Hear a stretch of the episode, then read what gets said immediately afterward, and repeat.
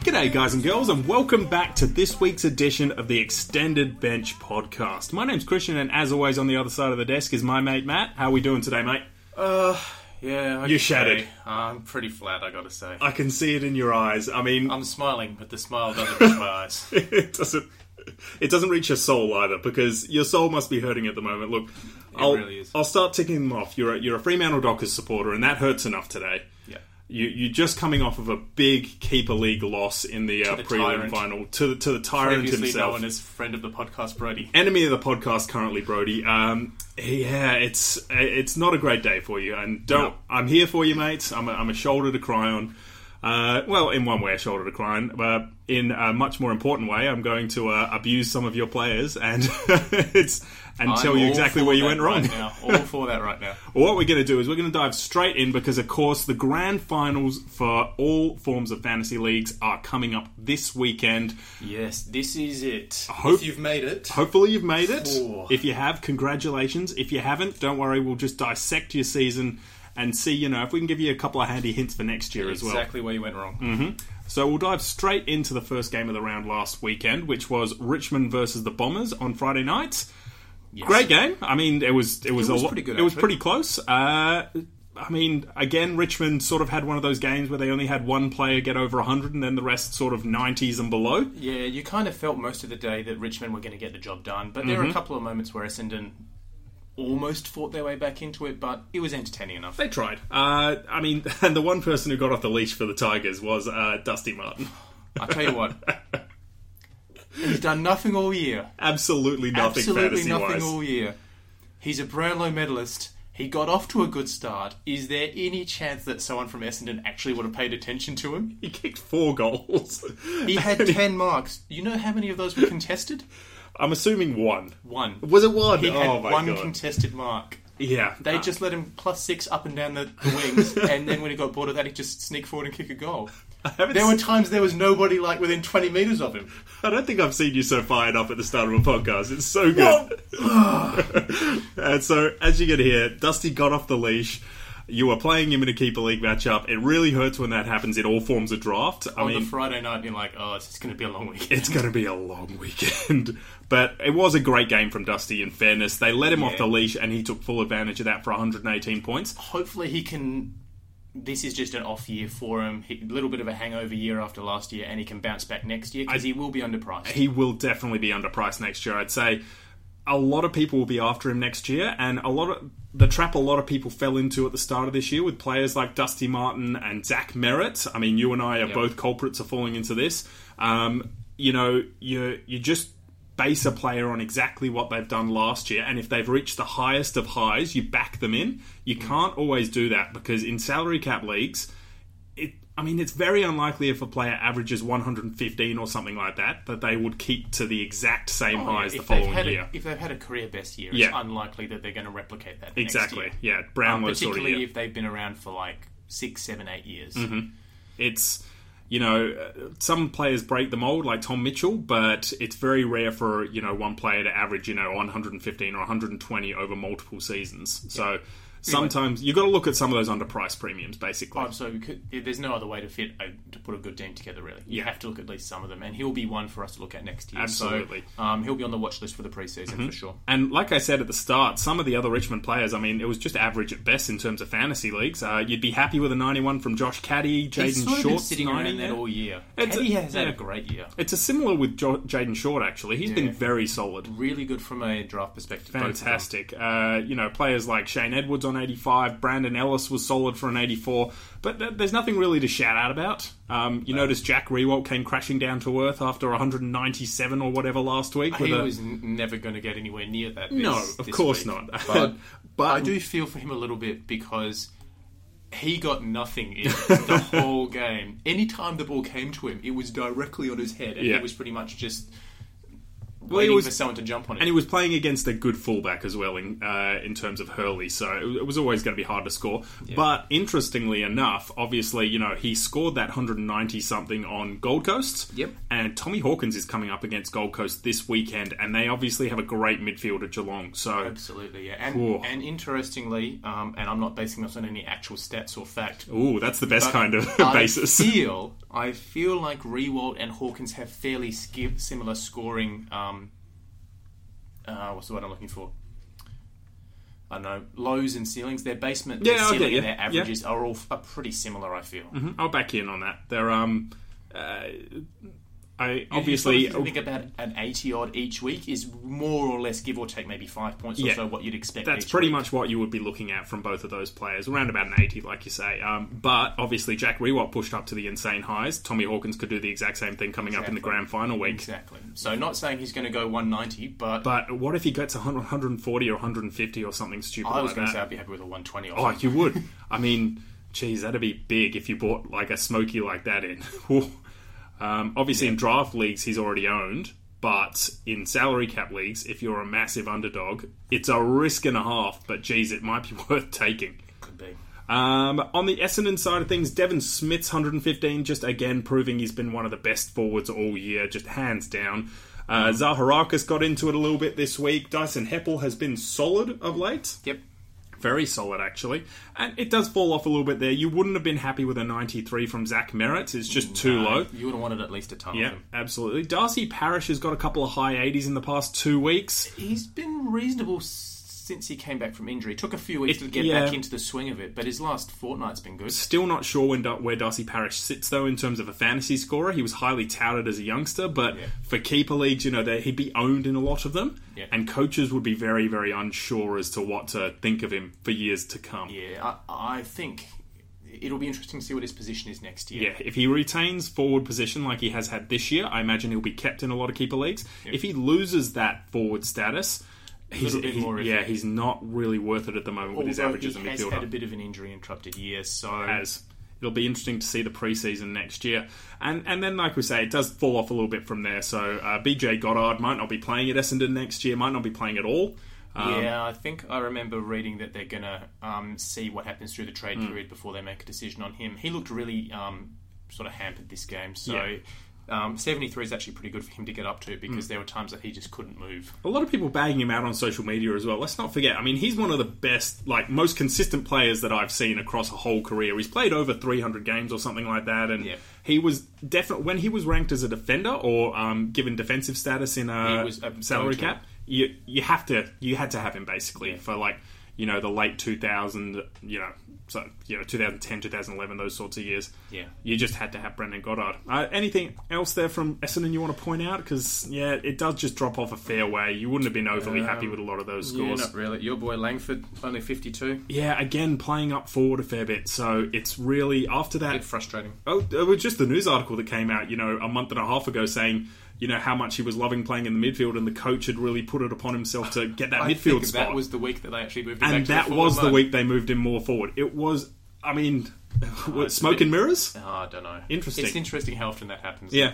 Um, next game of the round was Collingwood versus the Power. I mean, some big scores here, and this was just a smashing in the end. Port, Yeah. they really are limping towards the end of the season, unfortunately. Uh, Brody wheels have Grundy, fallen off yeah, there. Brody Grundy, Phew, just so good, so good. You'd, I'd almost suggest that uh, in a lot of your draft leagues, if not in all of the draft leagues, the team that owns Brody Grundy would be in the grand final this week. Like it, he's just scoring that well in in a Yeah. ruck position. And if you drafted him very, very early, you would have still got very talented fantasy midfielders in round two, three, four, five. You know that sort of thing. Yeah, I, I am a personal. F- how, how to say this? Um, I know you don't like generalizations. That's not a. It's not something that you like. no, not so much. But from a draft perspective, um, I am a fan of getting a really good ruckman because I think it's it's something that really sets you apart from everyone else. I know that other podcasts out there do not like that. They go in with the strategy to not draft a ruckman until very late in the league because they think, you know, uh, even. I suppose it's changed a little bit with Gorn and Grundy, and to a lesser extent because Martin. Hmm. Most of the time, they're all going to be much of a likeness, so there's no point taking one early. But those two or three guys that are that step above. Yeah. I like them as a point of difference because they do set your team apart Mm-hmm. and give you a bit of a leg up. And as I say, uh, you know, if you're in your ruck position scoring an average of 120 or whatever stupid the Grundy or Gorn are getting at the moment, um, compared to some of the other middling ruckmen, and then with your, you know, second, third round picks, you take some midfielders who are maybe averaging four or five points less, you know, than some Yeah. of the top, top line midfielders, you're coming out overall on top at the end of the day. Having said that, it it can go horribly wrong if you pick the wrong ruckman. You, it can. Like but I know in the redraft league that we do, I took Gorn with I think pick number might have even been pick one last pick one year. or two, yeah. with one, no, I think it was pick two. And I, I actually started a ruck run in like did. the first round. It was hilarious. It was great. But there But was an injury he got interrupted, injured yeah. and it ruined my year. Yeah. you can't really. Um, you can't plan for that, though. You can't plan for injuries. So in draft leagues next year, I'm going to suggest that Gorn and Grundy go one and two, picks one and two in almost every single league. Yeah, like the, the danger no is doubt. just the cruiser effect of this year. You've Yeah. had a couple of great years. If someone had gone early on him, and it would have backfired this year. Hmm. absolutely. Anyway, we've spent enough time talking about rocks. So, So some of the other players, Taylor Adams was outstanding again this week, and that you know Collingwood are coming up against Fremantle this week, who are just looking like a shadow of a footy team. Taylor Adams could be huge this week again. yeah, um, it might be harder for them to score if like a, a waffle team went out on Frio's place at the moment. They were just deplorable. Uh, well, it wasn't a great game to watch, to be honest. But it, a lot of Collingwood players are going to be are like could be very big this week. I mean, we know how well they score, and against a poor team on a big oval like at Optus, Yeah, I think they're a, they're one of two teams that I quite like the idea of. Um, three teams actually. One of three teams I quite like the idea of grabbing people Hmm. from this week, sort of to stream in either a draft or or in salary cap even. So Yep. Uh, so Taylor Adams plays like Steel Sidebottom, who got 119 this week. Um, even Tom Phillips, maybe, who's been down lately, but could turn it around on the big ground that obviously is uh, Optus Stadium did he against a get very this poor week? team. He only got 74 this week. He just hasn't quite reached the highs, and he is a very young player still. Yeah. I think he's 21 or 22, so he could be s- slowing down towards the end of a big year. yeah, but uh, like like you said, a big ground, Hmm. big wings, so he can get those plus sixes and run. Um, if the weather's looking good, Hmm. I think he could be a uh, a good option. Yeah, absolutely. Um, and then you know, you again, you'd be disappointed with scores from like, players like Jack Crisp with a 73, just not enough for you.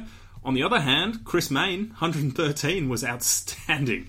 You Yeah, know, he's actually had quite a good end of the, to the year. he has. He's had a very, he's had a pretty solid year in terms of uh, fantasy scoring. Um, Yep, so, well, com- compared to the fact that I thought he wasn't going to get a game for Collingwood for the rest of his career. Well, he played what like two, three games last year Mm-hmm. for sixty-three points, sixteen games this year for seventy-four points, Mm. and I think his second half of the year is significantly higher. Yeah, absolutely. Well, he's, he's been playing that more halfback role for the second half of the year, which has been great for him.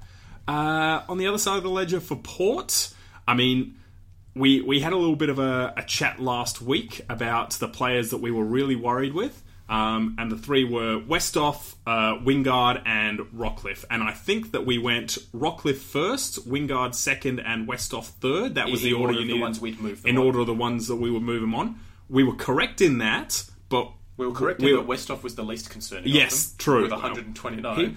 it actually went the opposite way to what I thought because I thought there were going to be either two options with Port Adelaide. Now they were either going to not play Paddy Ryder and they were going to bring in some young kid like Frampton or someone like that to replace him. Westhoff was going to have to play up forward a fair bit more with Dixon going out.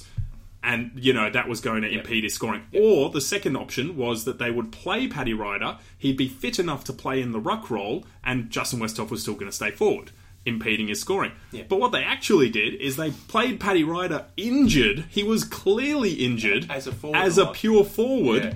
and W- Westhoff was the actual number one ruckman. I didn't see that coming. Congrats if you did. I mean, a lot of people would have been just holding Westhoff. Oh, I think most people would have, s- if they saw that Ryder was playing the game Mm. and wasn't laid out, they would have assumed he was fit. Exactly, but he clearly wasn't fit. They were clearly just rolling the dice, Port Adelaide, and desperately trying to get something. Yeah. But uh, yeah, so Westhoff again. I'm going to uh, pump him up for a, a big game this week because it doesn't look like Ryder will be playing pure ruck, and Westhoff scores very well as a ruckman. Although, who are they playing this week? Uh, oh, that is a good question, actually, Port Adelaide. Um, Essendon on Friday night. Mm. yeah, Tommy Bell Chambers is difficult, but yeah, we know I how think good it's- Justin Westhoff is around the ground. Yeah, I reckon he will score pretty well this Back him week. in, back him in for a big game. Uh, Travis Boak was pretty solid in this game as well with 103, and then some you know average draft scores from some guys like Ebert, um, Wines in the 90s, Motlop in the 90s, a bit better. Uh, Jared Lynott has been solid as he's been our yeah, rookie from heaven towards the end of the year. So good. Um, I kind of wish it's so late in the year that I kind of wish he hadn't debuted until round one next year. Yeah, it would Mm. have been nice. Anytime someone gets a debut in the last month or so of the season, you kind of just go, oh, I wish they'd lasted till next year. Yeah. Um, Chad Wingard was uh, he was tagged a little bit by um, uh, Greenwood, I think, from Collingwood. Yeah, Greenwood. Yeah. But the worst part was, and I actually uh, tweeted about this on the weekend. I don't know if you saw. Mm-hmm. He was doing quite well in the midfield. He was tackling. He was applying pressure. He was on sixty fantasy points at half time. Yep. Oh, I did see and that then tweet, he yeah. was and then he was pushed up forward by the coach. So thanks Ken Hinkley, appreciate that. He scored 14 points for the rest of the game because Port couldn't get it into the forward line, and that was horrible. So Wingard, Yes. absolute fail this week. Tom Rockcliffe, absolute fail with 65. Five. Especially Rockcliffe, if you've still got him in your team, get him out this week. Just get him out. He doesn't look like a, a fantasy player at the moment No. he had that spurt of about three s- like actually very good games in the middle of the year we thought he'd go on with it he hasn't you just need to get him out of your team um, if you're still in the grand final with tom rockcliffe that is your main That's priority your point of difference that you change, yeah. uh, the next game of the round uh, was uh, this was geelong fremantle Mm-hmm. Oh, ugh. do we talk about it Uh, we have to. Yeah, all We right. have to. There's a lot of fantasy relevant guys in it. There's a But lot of fantasy relevant guys. Only, I would say almost nothing about this game if Gol if Geelong weren't coming up against Gold Coast this week they, because they Gold can Coast do this again. are another terrible team. Not well, not as terrible is a bad as harsh Freo. word, but Gold Coast are another easy team to score I against, think Gold Coast have more backbone than Frio do at the moment. which is really harsh. but this could happen again, scoring wise. So Tim Kelly, Tom Hawkins with 115. We talked about him earlier. Paddy Dangerfield, another big, big in uh, that you should be focusing on this week because Absolutely. I, I honestly think that Took Miller won't be going to Dangerfield this week because a Dangerfield's a unique kind of player and he plays a lot up forward. So I think he'll kick a fair few goals this week. And it's- Miller doesn't really play a defensive role. He's, he plays more in the midfield as a proper tagger. So Yeah. if he's going to tag anyone, he probably looks at Gary Ablett. Yeah, I agree. And, and obviously, they'll want to stop the their ex captain getting on an absolute roll. absolutely. So, Paddy Dangerfield, you have to get him in this week. Is Thompson playing this? He's still out injured. He's still out, so another big tick for Hawkins. Yeah. So, I, and I, the reason I ask is because I can see Stephen May playing on Dangerfield up forward, Mm. leaving Hawkins free. Yeah. Ooh, very very interesting. Hmm.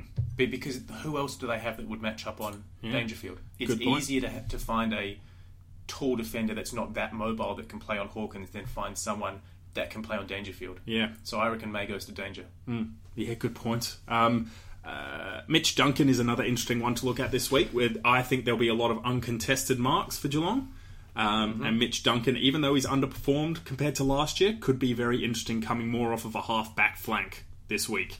Be very very interesting if he's a ha- uh, a defender next year. Yeah, He'll- he'll, attention because he'll be underpriced. he'll be well underpriced, but also he's averaged 99 or, or just on 100 for the year. That as a defender would make him one of the top three defenders going Yeah, around. I'll I'll be honest. I don't watch that many Geelong games, so I'm not sure if he's played enough of halfback to. Um, Yeah, he's, it's really get tough the to position, say. I mean, but- even in interviews, he's sort of um. Uh, someone said, uh, I think um they were interviewing Mitch Duncan, and he sort of said, you know, you've. Your midfield role has been sort of down at the moment. You know, you're not getting as much ball as you used to. And Mitch Duncan came back with, "Well, I've been playing halfback, so that's and or I've been playing in defence, Yeah. so that kind of doesn't help that." yeah, as a bit of a joke, but if yeah, that it is definitely the, helps though. he has been sort of playing that role, so it'd be interesting next year. Uh, Sam Menegola, 98, you'd expect him to probably improve on that this week. You'd Um, hope so. Yeah, well, I mean, The, the, the amount of teams that he's bouncing in and out of at the moment, you'd hope that he, he puts something up in the grand final. yeah, absolutely. Um, uh, one player I probably wouldn't look at necessarily is Joel Selwood. Yeah, he'll get in and under, but he's just too unpredictable in terms of his ceiling. And, and his good games are quite often ones where he needs to lift and carry his team. Mm. he's not going to need to do that. He can just cruise through this game. Yeah, I, Let so others do the heavy lifting. my number one priority would be Paddy Dangerfield. Yep. Number two, hell, maybe even Tom Hawkins. To be honest, be very interesting. I, I like it as a point of difference. Mm. Uh, on the Dockers side, There's not really a lot to talk no, about. Nat Five. He was well. He was great in his comeback game in terms of fantasy scoring. He wasn't that great in, in the game itself. He just No. he tried. He tried his heart out. Lockie Neal always tries as well, and then it just falls away from there. It goes almost straight down into the sixties. Yeah, Mundy got 90, which is, you know, he's had a good year. Mm. Um, and he doesn't stop trying, but other than that, there's not really Players like Ed Langdon would have cost a lot of people prelim finals, and you're putting your hand up right now because he was so good through the year, so solid, and he's just come from nowhere, a lot. But and it they failed were dismally. playing in a monsoon. Oh, so- they were. Mm-hmm. And he's a plus six outside winger, so Yeah.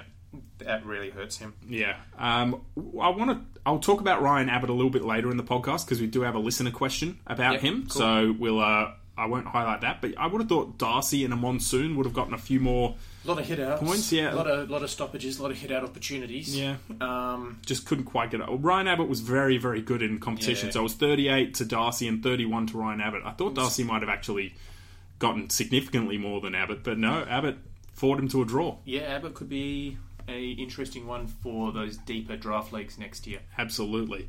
Um, and yeah, I do, Michael Walters, 38, you know, t players like that also would have cost people draft leagues. Uh, Again, you're putting your hand up. So we'll move on from that just so that you don't, you know, burst into tears right now. Yep. Uh, next game of the round was GWS versus, uh, what's that, GWS Sydney? Swans, yep. Battle Um, of the Bridge. Battle of the Bridge. Yeah, I, I mean, great for Sydney to actually get up in this one, uh, which was Yep. Did absolutely. you watch this one?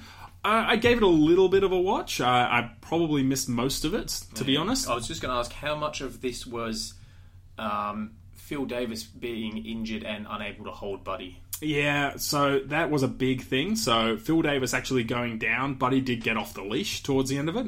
But also, um, Luke Parker was huge in this game. Like, he was everywhere. 43. Yeah, 143 in terms of fantasy. Why can't you do this all year, Paul? I know. You save it till the second last week of the year when everyone's gotten rid of you except for the ghost team. and he gets seven marks, 21 kicks, 12 handballs, five tackles, two goals, two. Um, he was everywhere. Contested possessions, he had 15, so he was in and under in the midfield. Nice. I mean, yeah, it's exactly what you want from a fantasy player. Jake Lloyd uh, did what he does best and just got around, got some easy, you know, Yep. plus sixes with nine marks there. He only had five contested possessions, so that's As he does.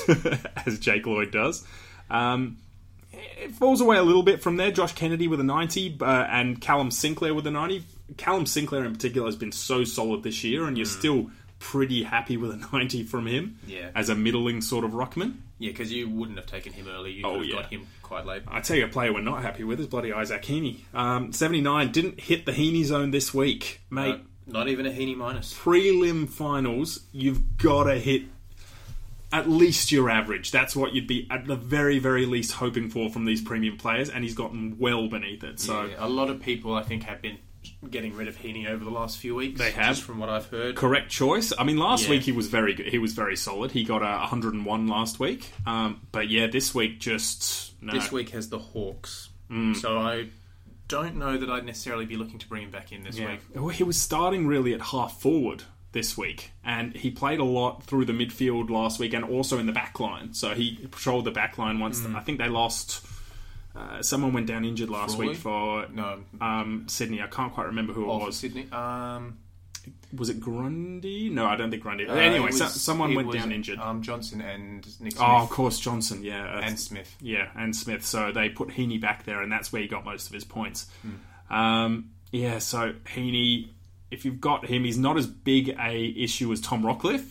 But if you don't have Tom Rockcliffe and you do have Isaac Heaney and you're looking for something to do, don't mind moving him on. The, the other reason that I would move him on, not just the fact that he's not really hitting his averages at the moment, is he doesn't have the huge ceiling this year. yeah, exactly. So if you bring him in for someone that does have a huge ceiling, even if that person like, there's more upside. yeah, agreed. There might also be more risk because Heaney's more likely to hit his average, whereas the other person you bring in might not. But the upside might be the, enough to get you the win. Yeah, good call. Uh, on the GWS side of the ledger, Callum Ward was huge with 123, and he's been very good the past few weeks, actually.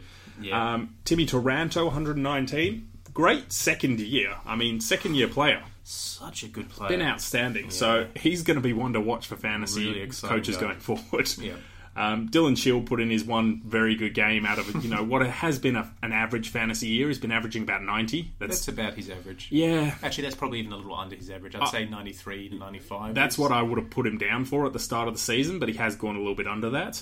Uh, Adam Tomlinson was solid with 102. Uh, Cogs was well below his average as well with 94. Yeah, started the game off reasonably well, but Started did very that well. Canelio thing where he doesn't really do much in the last quarter Plays up forward a fair bit. for some and- reason. Yeah. yeah, it's it's really tough. Um, you know, a player that we backed in last week, I think Rory Lobb didn't quite hit the same heights with a, uh, a 71. 71's not the worst score, but it's- we would have been wanting more if you'd brought Yeah, him in I, this week. I wanted more around the ground, to be honest. He had seven possessions, and that was it. So he had 38 hitouts. He was dominant in the ruck. He had, but it was only three tackles and seven possessions, just not enough. Um, Yeah. He got around the ground a lot better last week, or the week before last. Yeah. yeah, that's right, because you were pumping him up last week and Uh, I was I was, yeah, pumping him against down. against Sinclair, yeah. Um, the signs were there, uh, particularly after a really good game last week, but he just couldn't uh, Yeah, convert he- that. he's. I think he's still trying to figure out how he plays as a ruckman because he hasn't spent a lot of time in the ruck this year. So and Sin- uh, GWS have copped another injury, and uh, Ryan Griffin's gone down. So, Yeah. um, and and Phil Davis, as we said, and Phil Davis. Gee, how long's Phil Davis out for? By the way, I think he finished the game off playing as a forward because he was a little bit sore. Um, so I'm not sure if he'll actually miss or not, but he was definitely carrying something. He's hampered, yeah. Uh, we'll push on to the next game of the round, which was I mean, this was a classic Hawthorn versus the Saints. This the Saints, w- in my opinion, they were the better team and they should have taken this game away from Hawks, but Mm. just couldn't convert on a couple of small occasions, and the Hawks held them at bay. they, they came back really well uh, Oh, a couple yeah. of times. Like Yeah. the Hawks kicked away a few times, and They were very, very Yeah. good. Uh, for Hawthorn, Jack Gunston was incredible for draft league owners with 123 and four goals. So good. Yep. Uh, Sean Burgoyne as well, the uh, the winding veteran. back the clock. Uh, 107 from him. Tommy Mitchell fought hard to get that 106 as well. Jack still did a great job on it. Jack Steele was terrific in this game, who scored 120 himself, by the way. Yeah, but I think from memory, Steele tagged um, Mitchell earlier in the Mm. year and got towed up by him. Yeah. So he came back and he absolutely destroyed him this time Yeah. around. Um, the interesting thing for me with Tom Mitchell is, and I, I will put this aside a little bit from this uh, this game's wrap up. Tom Mitchell's coming up against Sydney this week, um, and they have I forget the Hmm. Hewitt? ta- Hewitt. Yeah. Now Hewitt held or Sydney as a team held Mitchell to that 58 point game earlier this year. Yeah. That was the matchup that like everyone freaked out all of a sudden about Tom Mitchell and started putting captaincy on other players. Yep. I've had some people ask about Tom Mitchell, and we do have a question about it, but I think we should probably answer it here Mm-hmm. Okay, instead. Um, Tom Mitchell, what do you do with him? I- if you've got nothing else to do, and a lot of teams do if you're in the grand final, Yeah. Um, You're there because you got a good team. exactly, would you think about getting rid of Tom Mitchell? I would definitely think about it. Um, I guess. I, I I mean, the, the thing is, your matchup's also going to have Tom Mitchell. Whoever you're playing will have had Tom Mitchell to get to the finals. So, getting rid of him is going to give you a point of difference. Keeping him, there's a chance that they're going to hang on to him as well. So, even if he does badly, there's not that much risk there. Yeah. So, for me, it comes down to what else I have to do. If I've got some of those other guys that you were talking about, your Heaney, your um, who was the other forward that you mentioned, uh, Rocky. Rocky, yeah, I'd be moving them on before I Mitchell. absolutely would as well. But if you've got no, not much Nothing else, to, do, Uh, do? and keep in mind, Tom Mitchell is worth somewhere in the mid nine hundred thousands or something can bring stupid. anyone in. So you can trade Tom Mitchell for someone like, I mean, and they're- just to uh, come up with off the top of my head, someone maybe like Steele Sidebottom, who's coming up against Fremantle. Yep. Uh, maybe a uh, Who's Seb Mitch Ross playing? Uh, Seb. Uh, I'm not sure who the Saint- Saints are playing. Actually, you might Um, double check that. Seb Ross would be an interesting one. Gary Ablett or Against Freo. against Cripps. Freo Cripps, yeah, would be another interesting one. Um, you know those players who have good matchups. The grand final is the ultimate week to stream players. Yeah. you've really got to look at their matchups. Like this, you don't have to worry about the future. It's just this game. Yep. So Seb Ross plays North. Mm-hmm. Clayton Oliver plays Giants. No and no. Uh, Cripps plays Adelaide. like, and when I say no, I'm not saying trade these players out if No, you've no, already got them. just But they're not go-to targets. exactly, Yep. So Cripps has Adelaide. Mm-hmm. Mm, Cri- yeah. Steel Sidebum has the Frio has Dockers. Fremantle. That's an interesting one. And Does- Taylor Adams as well. Taylor Adams or Taylor Adams side might be bottom one, yeah. would. Oh, uh, jeez, that's tough. Dusty Mm-hmm. has the Bulldogs. Oh Jesus! you It'd think be a he can bra- replicate? It would be a brave man to bring Dustin Martin in over Tom Mitchell. Look, I, I like those um, Collingwood players personally. yeah, same. They're I, the I ones I'd like be looking I at. like both of those Collingwood players. And look, like I say, if you've got absolutely nothing else to do, it is a ballsy move. And probably if you're the if you're expected to get If you're the, win, favourite, I'm probably not. If you're the favourite, I would leave Tom Mitchell in. If you are thinking that you are by far the underdog, that you are like trailing them by maybe 100 points or 80 points, you need to make something up. yep. Bring in one of those Collingwood players.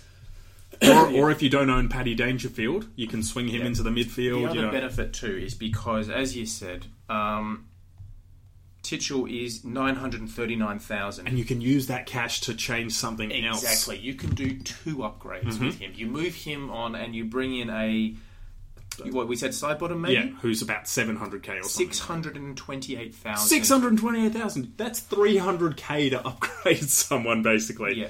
Um, I think that Tom Mitchell's mid 900,000s as well. I'm probably He's wrong. nine thirty nine. I'm looking at it now. 939. Oh, Nine Jesus. thirty nine. Yeah. Um, So yeah, you're, you're getting a huge amount of cash to use on a second upgrade. big call. Like, uh, some people are still rocking with Steph Martin or Gro- Goldie or something like that. Perfect. What if you upgrade, went side bottom or Mitchell to side bottom and then use that extra cash to upgrade to Grundy or whoever you needed? Bring Grundy and a elite midfielder in. upgrade Tom Rockcliffe to Dunkley. You know, Dunkley maybe not because he's coming up against Ri- Richmond. That's that's a tough matchup. Yeah, but the way he's been playing, I'd probably if you were the underdog though, I'd probably be looking at like a Hawkins. That yeah, that would be yeah, yeah, true. um, something like that. Um, Being or maybe flattered by my Dunkley love. or maybe in the forward line, even a Jordan De Goey might against Fremantle could be a very very interesting Yeah, decision. he's the sort of guy that could go nuts against Freo. Yeah. So uh, there, there's a lot of big decisions, but like we say, if if this could, move could help you out on two different lines, and you are worried about Tom Mitchell's ability to score against Sydney, Yep.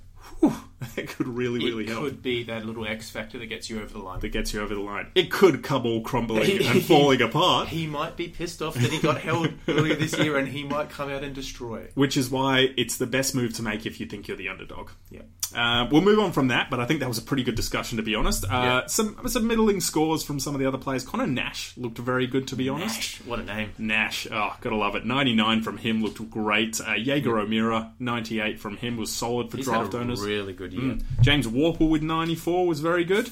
Continuing his really good month. Yeah, absolutely. He was one of my risk it picks last week as And well, you were actually. getting points for him. I, I would really appreciate that. Um, and, you know, probably the big uh, issue for draft owners would have been Isaac Smith, who was tagged to 54 by Geary. Hmm. Uh, that was that's another one where you'd probably be expecting an 85 to 95 from someone like Isaac Smith. Yeah. Um, and yeah, just couldn't quite get there and might have cost you a, a prelim final.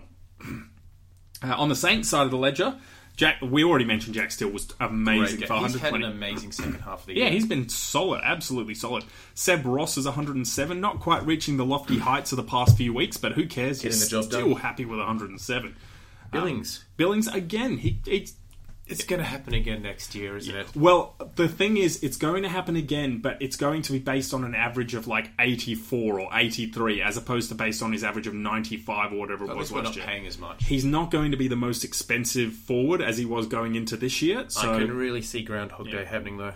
Like I already know I'm going to have him next year. yeah, I'm going to have him next year too, but he's not going to be as expensive, so the risk isn't there. So, we all took a risk at the start of the season taking him because he was the most expensive. We backed him in to keep that average Yeah, up, and but he failed. Who thought it was a risk at that point? No one thought it was a risk. Yeah, that's true. Uh, oh, well, some people did. A lot of people didn't start with him. Um, yeah, but th- I suspect that those people would be the ones that never start with Yeah. the highest priced forward. and also, they would have been planning to bring him in at some stage. So they would have been bringing in some cheaper guys at the start, and they would have said, right, but I'm going to work towards getting Billings, as opposed to he's going to average 70 or 60 for the first first two months. I think 70's optimistic. I'm pretty sure it was closer to 60. Um, but I'm going to fall for the trap again next year. I know it's going to happen. Um, Yeah. Jay Gresham, 91. A really good end to the year. He's going to be interesting for draft next year, I think. Very interesting. I think we've got a question about him later in the uh, Okay, in the cool. listener questions too. Cool.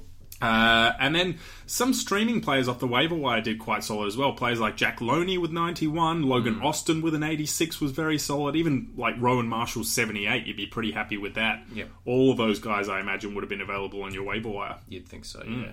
Uh, we'll, we'll probably move on from there. Um, Not too many other Saints players I want to talk about. So, Gold Coast and Brisbane, the uh, Clash. the Q Clash was. I mean, Good. I actually did watch this game as well. I watched a lot of this game. It was so close and like really hard fought. The skill wasn't particularly great, but geez, there's a lot of players out there who are going to be good for the future, particularly from Brisbane. So Brisbane just got up in the end. Dane Beams was incredible for 133. Uh, watch out if you own him this week because he's coming up against West Coast and Hutchings has been doing some very very good jobs this Hutchins week. Mm. did a number on Oliver this week. It was it was a combination for Oliver, and we'll get to that later. Yeah. But Hutchings did do a good job on him in terms of uh, negating his scoring. Uh, Steph Martin, 122, and this was against Jared Witz. Who, That's good. So Witz is a really good tap yeah, ruckman. and Steph Martin has come up against players like Goldie and Gorn like Mm. recently. So those sorts of top line ruckman. And they've kind he's kind of been playing them, like negating them, playing them to a draw. Exactly. points-wise. Yeah. So, but this 122 from Steph Martin, he does still have some good scores left in him. Hmm. Look, Absolutely. I'm not looking at him in salary cap next year, but for draft leagues, he's Still up probably the first of that second pack of ruckmen that I'm looking at. You know, agree. obviously behind Number Gorn three and Grundy. overall. Exactly, and you probably wait a little bit longer on Martin. So Yeah. don't take him in the first round. No. maybe the Mid-rounds. third, fourth, some, maybe third, fourth, somewhere. Yeah. Yeah. Um, Alan Christensen, 108. Good for him to bob up and get that. And Hugh McCluggage proving that he's going to be a great player for the future. Um, yeah, and then you had players like Luke Hodge with a 95, very, very solid from him. Uh, you know, Dane Zorko was tagged by Took Miller again, which was one of the most amusing parts of this game. Um, the end of the game as well, where Zelko just kept coming up to Miller to try and get him to shake his hand, was fantastic. Um, oh, that was absolutely amazing. I love that part of it. Um, what else have we got here? Not not too much actually from the uh, the Brisbane side of the ledger. Um, Mitch Robinson, some player uh, coaches out there had him, you know, as a you know wishful pick coming up against Gold Coast, hoping that he'd do particularly well this week. He does have the odd game where he, he does, But it didn't pan out this week, unfortunately, with a 68. Um, on the Gold Coast side of the ledger, highest scorer Braden Fiorini, and that's twice he's gotten over 100 since coming back from injury now, Yep. or two weeks in a row, and he he- can just find the ball. he's he's going to be a terrific player for the future. Uh, Probably still not quite yet for next year in salary cap. No, not yet. Not Um, yet. although he's going to be outstandingly. Oh, no, actually, no, he's not going to be very cheap because he was doing quite well at the start of the year and he's averaging about You're 92. going to be paying for him next Yeah. year. Um, you, you kind of at this point, unless he has a terrible year next year and he comes in very underpriced in 2020, you pretty much just have to wait for him to burst onto the scene and then get him while he's, he's, one of those guys where you pay for what you get. exactly. Uh, Alex Sexton was good with 96, and then yeah, like I say, it falls away. Witz was beaten pretty soundly by um, Steph Martin, only got 88. Um, and then players like Jared Lyons and Swallow, who were in depth draft leagues, you know, Yep. not not quite hitting the heights that you'd want them to hit. Not quite. Uh, and Michael Barlow was another player that some coaches, some really risk it for the biscuit coaches out there, were thinking, uh, you know, in the Q clash, easy to score I against. could definitely understand the temptation of bringing Barlow in. I Mm-hmm. mean, he's been smashing it in the knee fall. He's been averaging.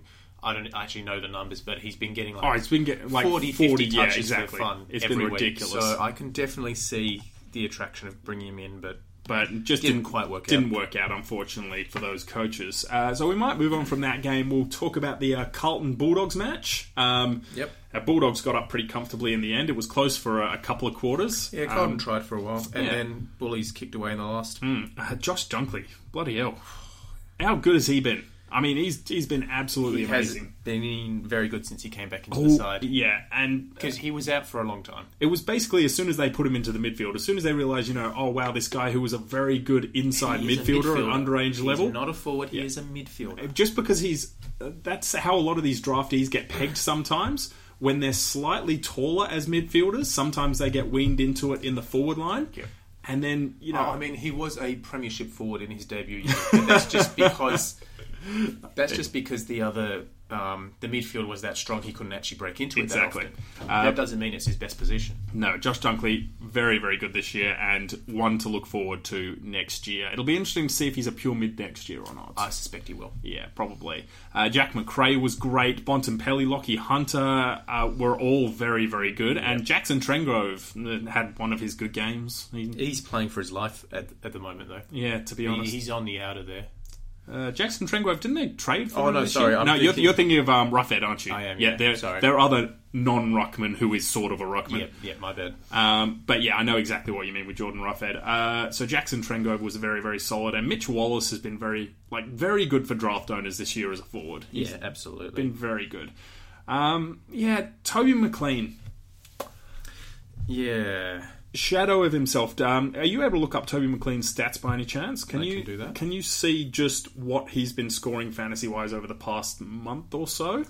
Because I have the feeling he's averaging somewhere about you know high eighties, maybe even He's mid not doing eighties, great for the last month or so. which is re- not good. I think he's run out of steam because he's always the, his career. He's been playing as a forward with st- bursts through the midfield. That sort of in and under, like in your face Yeah. forward. This is his first year playing as a for, as, as, As a midfielder. Mm-hmm. as a midfielder with stints up forward, and I reckon the long season has just gotten to him yeah, because he does play quite a um, it's a heavy, it's a very heavy yeah, brand of footy. very full on. He really He hits gets the hit ball a lot, hard. Mm-hmm. and he's only a slight guy. So I reckon he's just a bit of fatigue. His last month, he's got 79 this week, 98 last week, which was against um, North, which is pretty good. Yeah, 73 the week before that, and 80 the week before that. Hmm. So his last month hasn't been amazing. Um, but yeah, definitely nowhere near his start to the year. But Hmm. yeah, I reckon it's just that sort of fatigue that's hit him. He has Richmond next week. I don't like that matchup. No, I don't like that matchup either. That's tough. Um, yeah, it's he's another one might that you be could one that you reasonably look at getting rid of as well. It's Yeah. just I'm really worried. Um, and he is worth, because I think uh, he is still worth something. Not really. No, Five hundred and seventy-seven. yeah, so he's gone down hugely. He was in So the mid 700s at he one stage. could be one of those guys that you use the extra cash from Titch to upgrade. Upgrade him to a Dunkley, maybe. I mean, it's a tough matchup for Dunkley, but he's one of those players in the form he's in at the moment, playing midfield, that could still get some points in that game. the question is though, who would you actually bring in for him? Um, ag- again, I, I lean almost towards Hawkins or Dangerfield if you don't own Dangerfield as a forward. Like Danger would be my first priority, and then yeah, maybe Hawkins. Um, Or uh, we mentioned earlier, Jordan Degoe is another interesting one to have a look at. True, true. Again, this is all matchup based. Um, Cade Simpson for the Carlton with 128, playing on again next year. Jeez, I mean, The Everman. yeah, there's. it'll be interesting to see who gets defensive status next year because there's a very realistic chance that he could still be in the top six or seven that we need to look at next year for defenders. absolutely. I mean, he, he just keeps getting the ball. And you know, I he's, can't see anyone who's pushing him out of his spot at the moment. he's still averaging 100. You know, Doherty's going to come back in, but we're going that to helps him. Yeah, but we are still going to lose one or two defenders that have had it this year. Obviously, like Elliot Yo that we've mentioned. so Gus Brayshaw. Exa- and Gus Brayshaw. So mm, those are two of the big, big guys. So yeah, it'll be interesting to see next year. Uh, Paddy Cripps, solid with 104 without being absolutely outstanding, but he was injured a little bit, I think. He got to a bit of a knock. You you skipped Ed. Ed Kernow. Oh, I, uh, there's a reason for that. Ed burnt me earlier in the year, and I don't want to talk about him anymore.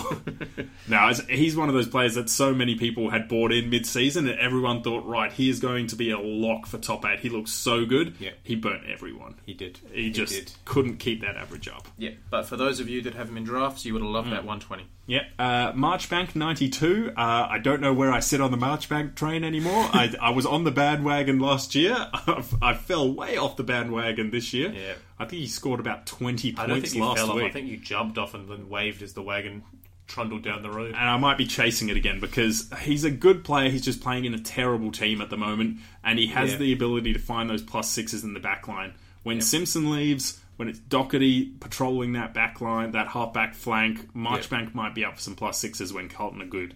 Yeah. Um, When Colton. yeah, it's, it's going to be a while, but you know they've got the talent there. It's One just day. whether they can put it together or not.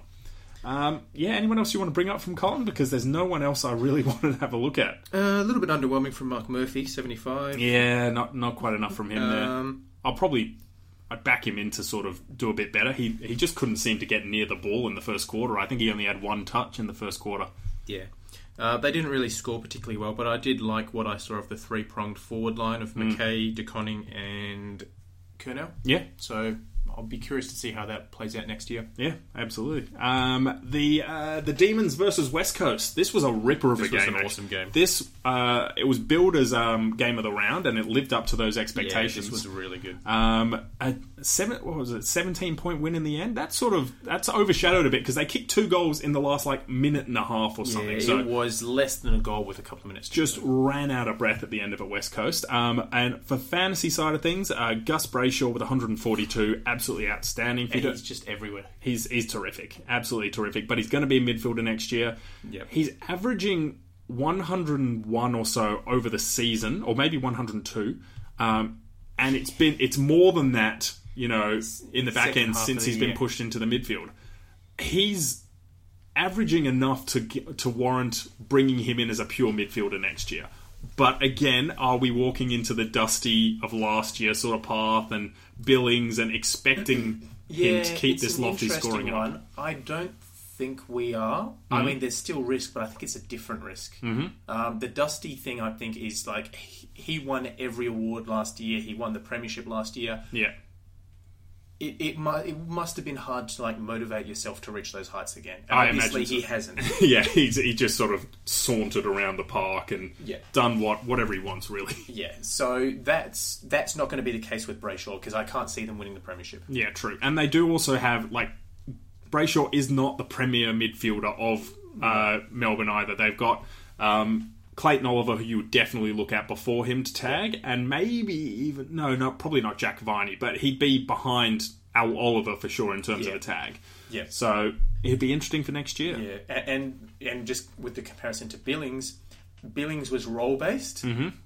Brayshaw is that good a midfielder. I can't see them playing him anywhere else. Yeah, agreed. So I think there might still be risks, but it's different risks. So I, I would consider him for salary cap next year, depending on his price. Yeah, so would I. Uh, Max Gorn with 111, very good from him. Yep. And Jimmy Harms, Jake Melcham, Nathan Jones, some of those draft guys scoring very well for owners. Harms, from memory, has had quite a few good scores lately. yeah, we, we've playing talked as a about him a tagger. couple of times. Yeah, he's playing, he's starting in the uh, centre square a lot. That's the big has, thing. yeah. So, and he's getting a few tackles. So he got seven tackles this game and 24 possessions. He's hard at it, and he's a bit hungry. Mm. When he gets the ball, he doesn't look for the cheap little hand pass. So he 20 kicks it yeah. as long as he can. 28 Uh, possessions, sorry. So he's had a very good game. Yeah. Um, who else was good for that? So Dom Tyson with a 90. Look, the one I want to talk about was Clayton Oliver.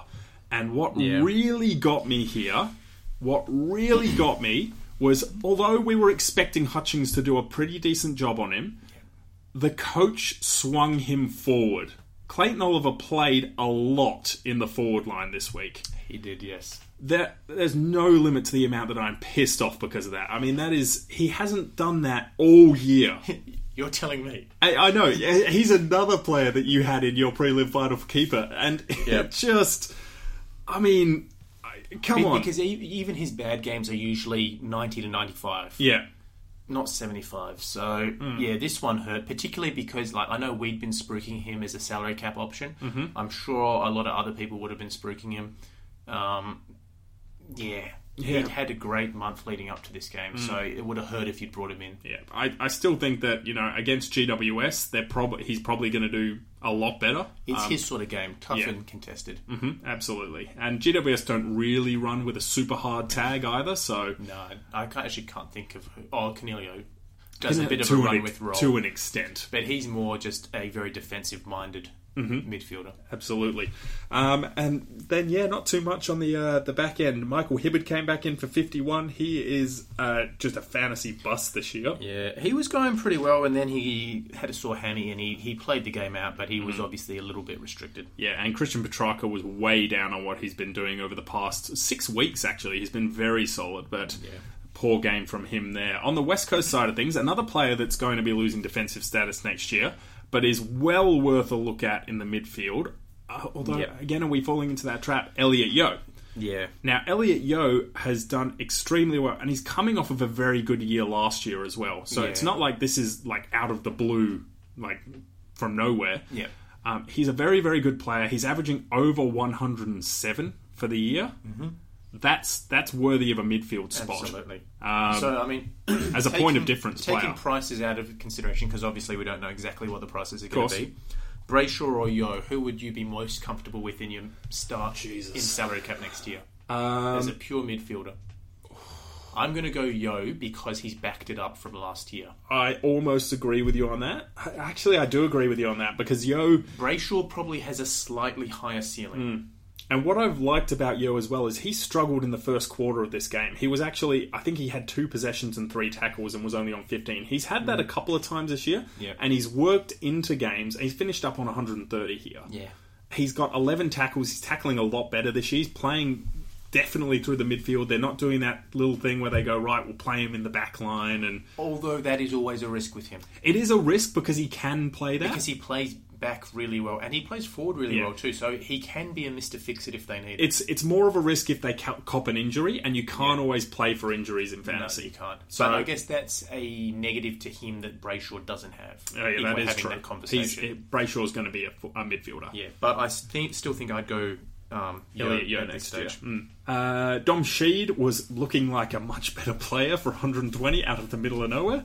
Where was this beginning of the year? I don't know. Where, where's it been all year, mate? He's been absolutely shocking. Where was so, he playing most of the year. yeah, He's been keeper that bad. keeper owners would just be confused as hell at the moment looking at that game. Yeah. because he has an ability. It's just yeah, he hasn't shown it this year, and maybe this is that that down year that really sparks him into action for the next few. But Hopefully. You never know. Jamie Cripps has been so good over the past month. And He's had a great year. he's uh, he's averaging over eighty now, I believe, but uh, which is great as a, fo- a depth forward. I brought him into redraft mm, first third of the year, I reckon. Yeah. And he's been startable the entire year. He has the odd bad game, but he's been really good. he's averaged about hundred over the past five weeks, which has been so solid. Yeah. Um, no, obviously, we're not considering him for salary cap, but in no, your no. drafts, if you picked him up, well done. Congratulations.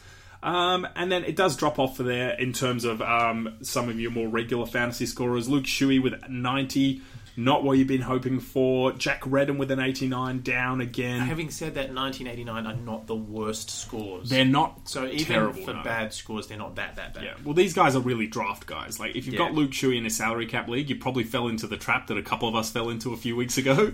Putting your hand up there, Matt. I've had to put my hand up a lot today. yeah, don't worry, I'll put my hand up to that one as well. But yeah, Luke Shuey just not quite enough there, and he's another one that you know if you're downgrading Tom Mitchell to, or downgrading, you know, in air quotes, um, that you could look to upgrade to another premium midfielder with that like extra that one. cash. Um, Shannon Hearn a bit down for 82, but still you're pretty happy with that considering you know what he was pumping out in years past. Yep. Um, That's probably about it, I think. yeah, that's about it for West Coast. So we'll go to the last game of the round, which was again very, very close. Yeah. great game to well, uh, sort of a great game to watch. The skills weren't particularly great, um, but the pressure was there. It was Adelaide versus Melbourne. Adelaide got the chocolates in the end. Um, geez, and you know Rory Laird came bouncing back after what hasn't been his best month and a bit. No. Uh, but 138 from a defender, wow, just just wow. It was a very good score. It was, and it broke you. it just broke you because you were playing against Rory Laird in the keeper league. We shouldn't keep bringing that up, and I feel guilty for bringing it up with you sitting right across from me. That's okay. But- that's okay. Oh, I'm it just hurts. not going to say anything nice about Laird. That's all. There we go. Uh, Matty Crouch's 136 was spectacular. Um, with what did he have? 46 disposals. Yeah, lazy 46 touches for many. 35 handballs though. If he...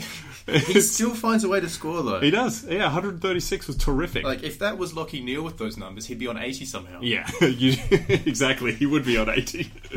Um, some of the other players there, Bryce Gibbs, 104. Eh, just yeah. I mean, good score, but he just hasn't done as well as we'd hoped He hasn't after really a great been start. salary cap relevant since mid-season. Exactly. Paul Seedsman came back, and 102 from him was much better. Hugh Greenwood was uh, really trucking along with a 99, solid score. Yeah.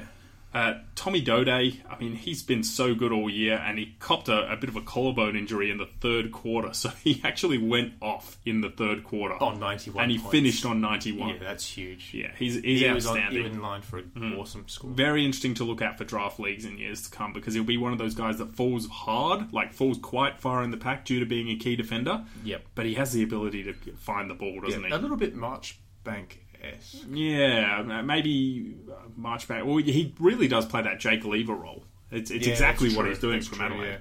Um, yeah, not not really too much left from uh, the Crows. Sam Jacobs, 91. There was a few solid scores in the 90s. to be Yeah, I'll honest. just say um, Wayne Miller, ninety-one. Yeah, He's or- had a very good month. So Yeah, playing have- off of halfback. Yeah, that's keep the a reason. Sneaky eye on him for drafts next year. I reckon. Absolutely. Um, North Melbourne, uh, Trent Dumont, one of the guys that you you've had an eye on for some time, and just he seems to do that thing where he'll get a score of about hundred, and then he'll go for three or four weeks and be averaging about seventy or something like that. See, you say that he's actually talk about someone else for a second. All 'cause right. Uh, I'm going to find his numbers. His last month and a half or so, I think, has actually been pretty good. Ooh, interesting. Oh, actually, I've got his numbers here. oh, there we go.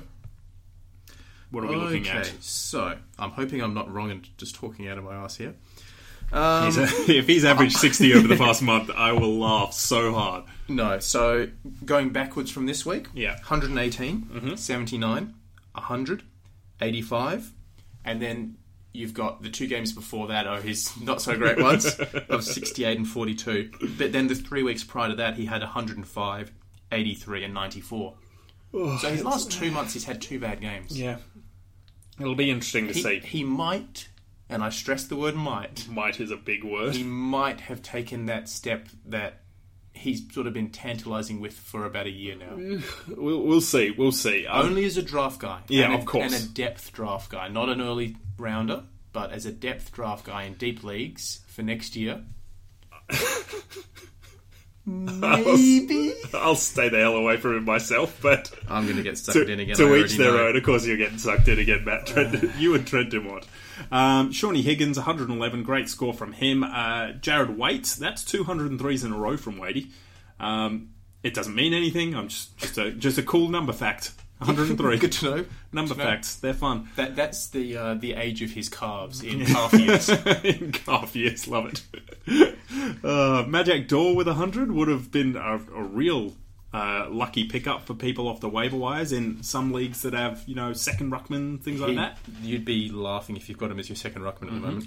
Because Uh, he outscored Toddy Goldstein with an 85. It's Which ridiculous. is always good. Well, Todd Goldstein was looking like having a much worse game, and then in the second half of the last quarter, scored about 25 or something like that. he certainly did. Uh, oh, he's another player that got you, did he? Oh, He did, yes. He did. it's so funny because I don't know all of these players. you just look at my face. and I could look at you and when I, th- I talk about them. We're like, oh, he just broke your heart, didn't he? so we move on. He did. Um, and yeah, that, not really too much else to talk about. Uh, Mason Wood, you know, I picked the great game last week, but he came crashing back down to earth this week with a 43. Just not trustworthy in any format Really at the moment. Yeah. But, you know, it, it'll be interesting to see going forward. And that's the round uh, that was last weekend, guys, which was our preliminary final round. yes. Whew. All right, so what we're going to do now is, as normal, we're going to break the podcast in two. We're going to come back with the extended bench mailbag, answer some of your questions from Twitter, and we'll also be playing the very last edition or the very last round of Risk It for the Biscuit for the year. And we'll see. Uh, some of us got some points on the weekend. Some of us did. Some of us didn't. And uh, we'll come back. We'll see who's in the, uh, the lead, and we'll uh, we'll see if we can help you out with one or two picks for your grand final round in drafts. So we'll catch you soon.